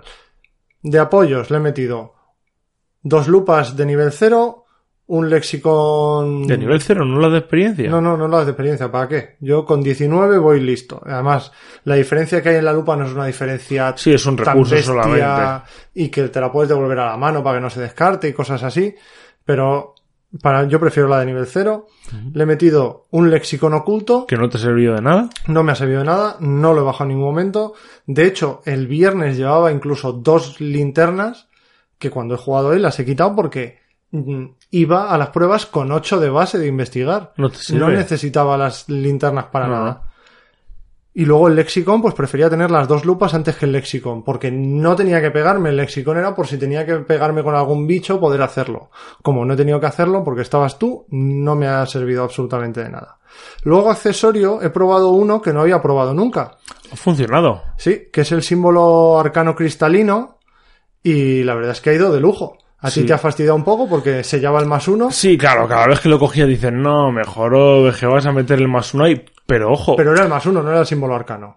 es a lo que me refiero también. A veces decimos, cuando salió esta carta todo el mundo decía, joder, vas a sellar el, el más uno, una ficha buena, pero es que siempre que vas a las pruebas vas a tirar por el más cero, o vas a, o sea, o sea, vas a tirar por cero, o llevando el máximo de lo que puedes perder, menos cuatro, menos cinco, siempre vas a intentar pasar esa es la prueba Claro. por ese menos cuatro, entonces el más uno te da igual, o sea, no vas nunca a pasar una prueba con un más Salvo uno. muy contadas ocasiones. Sí, salvo que a lo mejor te hagan una eh, prueba de tres de cabeza y tienes dos y no tienes nada más para echarte y nadie te puede apoyar y te salga el más uno en ese momento, oye, pues ahí, pero es un, Claro, un pero- este de suerte. pero haciendo, no. haciendo cuentas, sellar el más uno a ti te da uno en todos los iconos. Sí, Ya está compensado. Sí, sí, en todas las no, habilidad que haga yo ya tengo el más uno Lo de está- base. A mí me ha flipado, la verdad, eso. Muy bien, me ha ido fenomenal. Luego he llevado al doctor Milan Christopher, como siempre. Clásico. Es un clásico. Trabajo de campo, hiperconsciencia y batidor. Batidor, me parece que la debían nerfear ya, la debían meter en la lista de tabús y ponerle 3 de experiencia. Es que batidor con esta señora es Batidor con esta señora es por una turno locura. te mueves gratis, investigas gratis por su habilidad y luego lo que salga. Sí, sí, sí, sí. Si es que era así, era como los evitaba, me movía gratis, investigaba gratis. Y era, eh, he evitado un tío, me he movido y he investigado y solo he gastado una acción. Pues ya está, ya está, ¿qué más quieres? Si luego encima en otro sitio tienes un atajo o tienes cualquier cosa o sacas un símbolo arcano, es que te vas, te vas de Como ha ocurrido, sitios. porque llevabas atajo. En, Sí, el sí, primero, sí. en el primero descubrimos cuál era el punto para poner el atajo Claro. y que rente bien. Y en este segundo hemos puesto el atajo y ha ido muy bien. Hay un par de puntos muy claros donde poner atajo. Nosotros lo hemos puesto en el que nos parecía mejor. El viernes no nos salió, pero en este nos ha salido y nos ha venido muy bien también. Sí. Y bueno, hablando de atajo, eh, paso a los eventos. Tengo un plan. Siempre hay que llevar uno por si acaso. Por si las Por mojas. si las moscas. Resolver el caso que, a ver, eh, en caso de no generar suficientes recursos, te viene muy bien. No lo he necesitado, pero es que tampoco me ha salido. No, no. N- ninguna de las dos cosas. Porque al final con Milan, si Milan Christopher no te sale al principio, bajarte el batidor, bajarte otro batidor, luego bajarte el símbolo cristalino y bajarte a Milan Christopher, al final ahí son 10 recursos que uno a uno te puedes hartar hasta que los consigas. Entonces, para eso está resolver el caso. Para pillar 3, 4 recursos de golpe y poder agilizar el mazo si no te sale Milan Christopher de primeras. Razonamiento lógico, porque la debilidad de Úrsula hace que sea necesario que tengas algo contra el horror, porque te pone mucho horror. Entonces, dos razonamientos lógicos, que aparte si tienes una carta de terror que te esté dando por saco, te puede ayudar, o si tienes una prueba de cabeza, como tienes tres, más dos, cinco. Carta perfecta. Luego, dos mentes sobre la materia, también, son rápidas, cuestan uno, te dan, pues, con esto, con Milan Christopher, cinco puños de base, no haces daño más uno, para eso ya tienes el tengo un plan. Pero vienen muy bien siempre. Eh, bocetos absurdos. Esta la he metido en el segundo, la segunda vez que hemos jugado. Porque tuve problemas de robo de cartas en la primera, en la primera partida y dije, pues vamos a ver si, ya que me sobran recursos, meto esta para, para agilizarlo, aunque no es de mis favoritas y creo que nunca la había usado y de hecho no me ha salido en la partida y no lo he necesitado No, no, ahí está bien. y luego dos atajos mejorados. Como cartas de habilidad, dos deducciones mejoradas, también básico, en lo que gastarte cosas, las experiencias en cosas en las que sean realmente necesarias. Eh, dos eurecas para robar cartitas, dos agallas para cabeza y dos destreza manual para los pies. Y luego llevaba de aliado de siempre Jake Williams, que es tu compañero, que me parece una mierda, me parece muy malo, pero como en la primera parte, en la primera partida del viernes tuve un problema de robo de cartas, este tío cada vez que entras en un lugar y lo revelas o pues, se pone un lugar en juego, puedes robar una carta. Entonces para eso lo, mantuve y además llevé un carisma para poder juntarlo con Milan Christopher. Y además que es un colchón de daño. Es un colchón de daño y de horror, tiene 3 y 2 creo. Claro. Así que por esa parte Los mazos han funcionado muy bien. Sí, la verdad es que los mazos han funcionado muy muy bien. Entonces, por ese, por eso no hemos tenido ningún problema. Decir que hemos jugado unos 11 turnos aproximadamente. O sea, en- entre los primeros planes y demás, 11 turnos, y ahí se ha acabado el juego. Por eso, como no robamos muchas cartas, al final robas 11 del mazo y te queda, Claro. te, que- te queda mucho mazo por robar. Si no eres un mazo como el de Minty Pan de Ulises que roba tres, todos, todos los turnos 4 o 5 Sí, cartas. no tiene la Patrick Hathaway, que Claro. igual ya te has ciclado el mazo dos veces, pero, pero no sé, me ha parecido muy sencillo. También yo creo que justo hemos dado con dos investigadores sin querer que eran muy apropiados. Sí, hace, Ok. muy, hace, hace un buen match. Y eh, hay un montón, pero un montón. Cuando digo un montón es un montón, por encima de la media, por encima de las pruebas de cabeza en Carcosa, de pruebas de investigar. Hay muchísimas pruebas de librito, muchas. Y también hay un número sustancial de pruebas de pies.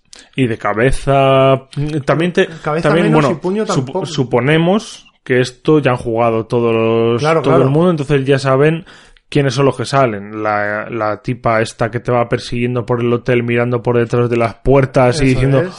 pero ahí, es, ahí hay un muerto, pero tal, y le, y le mete perdición. Y la- le podéis hacer prueba de cabeza o de libro. O de libro. Entonces, ahí te da la dualidad de una cosa o la otra. Luego están los policías. Que solo que te dan prueba de cabeza. En la primera partida nos salieron tres policías, Sí, lo que nos dieron un montón por culo, pero lo solucionamos. pero lo solucionamos rápido. O sea, nos fuimos a cargar policías uno a uno y, y ya está. Y en esta nos ha salido un policía que le hemos dejado que se cicle. Sí, porque íbamos bien de pistas. Claro, entonces le hemos dejado que se vaya por la perdición, hemos pasado de él, porque además, como es errante y es indiferente, Sí. pues en ningún momento lo hemos tenido que enfrentar. Una vez enfrentar para evitarlo y ya está. Ha acabado con 7 de perdición.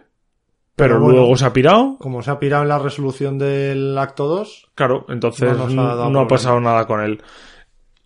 Y, y, y ya está, o sea, no... Hemos hecho dos interludios, el 5 y el 6. Para quien lo haya Sí. jugado, si ha jugado el 5, decir, ah, ver, ha esto jugado tiene el mismo que el dos mío. planes y dos actos, y Exacto. luego pasas a un plan acto conjunto, de eso hay 10, nosotros hemos jugado el 5 y el 6. Exacto. Dependen de una serie de indicios que vas descubriendo Que, por la... claro que lo sabrán, hay cinco indicios, entonces depende de la conexión de un indicio con el otro. Te da una en el libro de campaña te dice, vete a tal interludio, a tal. Eso es. Y te son un enemigo o otro. Claro. Pero los enemigos, ¿cuánto nos han durado? El primero nos duró un turno. Pero el primero nos duró un turno porque eh, era una prueba. mm, cuando, cuando llegas aquí, el, el acto de plan 3 te da una opción de matar al bicho sin pegarle. Claro. Aparte, el bicho que nos tocó en la primera, en la partida del viernes, no se le podía pegar. No, no, no. O sea, se reducía el daño a, A uno. uno. con el daño físico. Solo le podías pegar a través de rituales, hechizos o artefactos. Entonces, eh, había ocho pistas en uno de los indicios. Yo tenía que mover ocho pistas encima del tío para matarlo. Era una prueba de cero libros y todo lo que pasara, no, de un libro. de un libro. Y todo lo que pasaras por encima son pistas que le colocabas. Yo tenía ocho contra uno. Dije, bueno, pues si sale símbolo arcano, ganamos. Salió símbolo arcano, y ganamos. Y ya está. y pero en un turno. Y este ha sido en dos porque se le tenía que pegar normal. Y le hemos reventado. Y le hemos reventado igual. Te ha puesto mente sobre la materia. En la materia se ha puesto Ursula Downs a pegarle cabezazos al bicho. ¡Pa! ¡Pa! Te cogido una poción, a por una poción y he dicho, toma con la poción en tu cara tú. Claro, porque eh, en el anterior las pistas eran para pegarle, en este las pistas eran para prevenir el daño. Claro. Porque era un enemigo descomunal. Y luego, aparte, eh, hablar. En la primera partida, tú fuiste el investigador jefe. Sí. No sabíamos con qué nos íbamos a encontrar y nos encontramos con que le dan un cuchillo Sí. para empezar a pelear. Que dices, hombre, no peleo, pero bueno, tengo un cuchillo que no lo utilizaste, yo creo, en para ningún nada. momento. No lo usé para nada. Entonces, ahora que hemos jugado la segunda y siendo yo el que pega, empezar con un cuchillo creo que hace la partida más fácil todavía. Un cuchillo de daño más uno. Sí, sí, un cuchillo de daño más uno que solamente tienes que meter uno de horror para que te dé más dos de ataque, que, te, que me ponía en seis contra los enemigos y más uno de daño. Es como un cuchillo de carnicero, pero sin que te cure el daño si eliminas al, al enemigo. Sí, pero el cuchillo de carnicero te da más uno y este te da más dos de puño. O sea que vas más seguro a la prueba, a la prueba que tienes que conseguir. Y había muchos malos que tenían dos de vida. O sea, Sí, dos, tres. los que te miran mal por el hotel, los sospechosos, los, el, el, Los el- azafatos. y sí, todo los esto. azafatos y todo Los esto. botones. Los botones tienen dos de vida, entonces te los revientas de un cuchillazo y dices, a ti, cuchillazo en tu espalda. Y Luego, dependiendo del indicio que cojas, eh, salen otros enemigos más fuertes. Nosotros hemos visto los de tres indicios distintos, Exacto. Pero tampoco nos han dado más problemas. Tenían cuatro de vida y han hecho, venga, golpe de daño más uno, golpe de daño más uno, hasta Nunki. El policía, el sargento este que aparece en el centro, ha cogido a uno y le ha dicho, ven, que te voy a contar una cosa. Porque además ¡Ah! es eso. Uno de los policías que aparece te ayuda. El sargento Monroe. En lugar de putearte, te ayuda. Sí, sí. No sé, yo veo demasiadas ayudas. Entre la daga, el sargento Monroe. No sé. Luego te meten una debilidad, que lo sabréis, que es la de, pero ¿qué he hecho? Sí, pero. Que ahí con- pero que es una debilidad que no te deja solamente negociar, negociar con, los- con- las personas inocentes. Claro.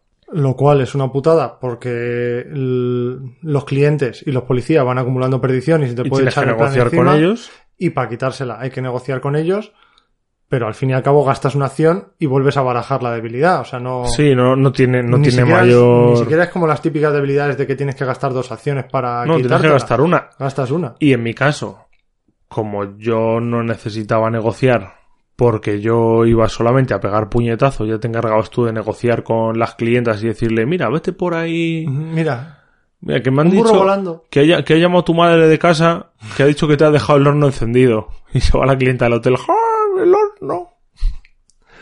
Entonces no, he necesitado de negociar en ningún momento. Me he comido la debilidad, me la he dejado ahí y ya está. Y poco más que decir. Sí, poco más de decir. Es un escenario, es un escenario guay. A mí me ha gustado mucho la preparación de los lugares, que luego eh, la azotea la pongas arriba, que el balcón lo pongas a un lado, que el sótano se ponga abajo. Hmm. Lo del balcón a ti te mola especialmente. Porque puedes tirar a la gente del Claro. balcón y lo matas. Es, si, es- si era, es un símil perfecto de si- tirar a la gente por si el era balcón. élite el enemigo, creo que le hacías dos de daño. Sí. O sea, le tiras por el balcón, pero vuelve a subir Sí. y te espera en la habitación y te dice, ¿qué haces? Y lo vuelves a tirar. Pues porque podrías hacerlo Sí, sí, perfectamente. hombre, eternamente. Pero si es un enemigo normal, policía, una clienta del hotel que Vaya, te va ahí. un botón Va- vaya, mira, mira lo que hay ahí abajo. Asómate. Saludo a esa persona. ¡Pa! Esa- Pe- todo eso está muy bien. Todo eso estaba muy bien. Y está muy bien ambientado y los textos. Y ya os digo, yo me he quedado muy satisfecho salvo por la dificultad. Yo creo que lo voy a disfrutar mucho más si jugamos en, en difícil. Sí, luego el tema de la victoria, creo que solamente puedes ganar 5 puntos de victoria. Porque más los que tenga el enemigo final, que suele tener dos, pero luego tenían victoria los lugares que salen en el... Los lugares que están relacionados con algún indicio. Exacto, en el acto uno de 2, victoria cada uno. que tienes que llevar todas las pistas de ahí, porque si no te lo llevas. También es verdad que como hemos ido al speedrun, solo nos hemos llevado las pistas de los lugares que nos convenían, no hemos entrado ni siquiera en los otros. Coges el indicio, llave del despacho. Pues ¿a dónde vas a ir? ¿A una habitación? No. Al despacho. Irás a un despacho. Claro, y, y cuando juegas una vez y ya has abierto todas las habitaciones, en la segunda sabes lo que tienes que hacer para que el escenario te sea propicio. Claro. O sea, para que todo salga bien, sabes que no tienes que hacer X cosas, eh, que no tienes que hacer otras cuantas y te salga lo mejor posible y acabes con la mejor resolución. En el primer escenario acabamos con una buena resolución Sí. porque conseguimos desentrañar el caso, pero no era la mejor de todas. No era la mejor de todas porque hay algunas cosas mm, de engañifa que dices, ah, hacer esto será bueno. Claro, no. No. Y en la segunda lo hemos hecho tal cual se tenía que hacer y lo hemos conseguido La hemos 100%. clavado, la hemos 100%. clavado. Y en dos horitas. Y en dos horitas, pero rápidas además, que íbamos, venga tú, ¿qué haces? Bla, bla, espera que cojo el móvil un segundo. Espera que voy a por agua. ¿Sabes? O sea, Sí, sí, con tiempo para... relajados. Sí, de, rel- de relax. Bueno, para ir acabando, nota final. Nota final. Pues un 7 sobre 10. Vale. Esa, está aprobado. Es decir, ya digo, ya digo que es el, el segundo o tercero que más me gusta de los escenarios. Pero yo le pondría así, un, un 7 sobre 10. Yo le pondría un siete y medio. Me ha gustado creo que un poquito más que Ah, ti. solo por tener más que yo, ¿eh? Sí, sí, sí, sí, sí. Además que sí. Es por eso, ¿eh? No es porque lo No, piense no- de no es verdad. por otra cosa. No, me ha, me ha gustado mucho. Le bajo un poquito de puntuación por la dificultad. Me ha parecido bastante sencillo. No También sé- es verdad que está muy bien. Porque hay mucha gente que llega a estos packs, salen súper difíciles porque ya hay un pool de cartas suficiente para afrontarlos de manera solvente y no se lo pueden comprar porque no tienen, tienen el core y Dunwich y llegan a un escenario complicado y les parte en el morro. Claro, pero yo creo también que los dos escenarios que nos han salido, el 5 y el 6, esos dos interludios, creo que eran demasiado fáciles. No sé si los habrá más difíciles. Es Ya os lo decir, a, lo mejor hay alguna otra combinación de las cartas de indicio que te hace un escenario de la leche, que tienes que hacer una cosa muy loca. No lo sé. Me gustaría verlo. No lo sé. Pero bueno, ya os iremos informando de esto. Seguro que nos veis jugando en Twitter a las cartas. Así que nada, cualquier pregunta también que tengáis, si contiene spoilers, no las pongáis aquí. Enviárnoslas por privado a alguna Claro, de las redes sociales. Que como ya no los hemos jugado David o yo, Ya os podemos contestar. os podemos contestar. El resto de sacos creo que no lo han probado No, ninguno. el resto de sacos, de momento no. Ya jugaremos con ellos esta semana o la que viene. Sí, sí, sí, que a 4, igual a 4 se complica la cosa. Yo creo que sí, pero Porque- también creo que no. Es que ha llegado, ha llegado cartas del mazo de encuentros que no hemos llegado a robar. Ha habido, alguna Ha que habido no hemos una, ha habido una que no hemos llegado a robar todavía. Pero también te digo que el otro día nos salieron tres policías y éramos dos y lo solventamos. tres solo hay tres policías, no Sí, te pueden salir tres. más. No, no, no. Si, so- si eres cuatro, lo tendrás que solventar mejor. Claro, claro. No sé, eh, ya os contaremos. Esperemos que os haya gustado el episodio. Sí, porque es que ya, bueno, y nos tocará también analizar el blog cuando lo juguemos, el. Entonces, analizaremos el blog. También habéis votado este fin de semana que el próximo investigador a analizar sea el padre Mateo. Mira, Nos- que- mira que tú querías otro, ¿eh? Yo quería a Úrsula Downs porque me había venido arriba con el mazo que me había hecho, pero al final Pero nadie quiere a Úrsula los Downs. oyentes me han dado una patada y una lección de humildad.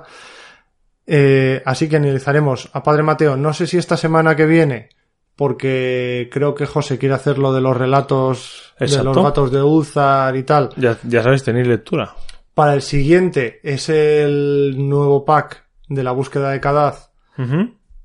y también haremos algún especial de la Game On.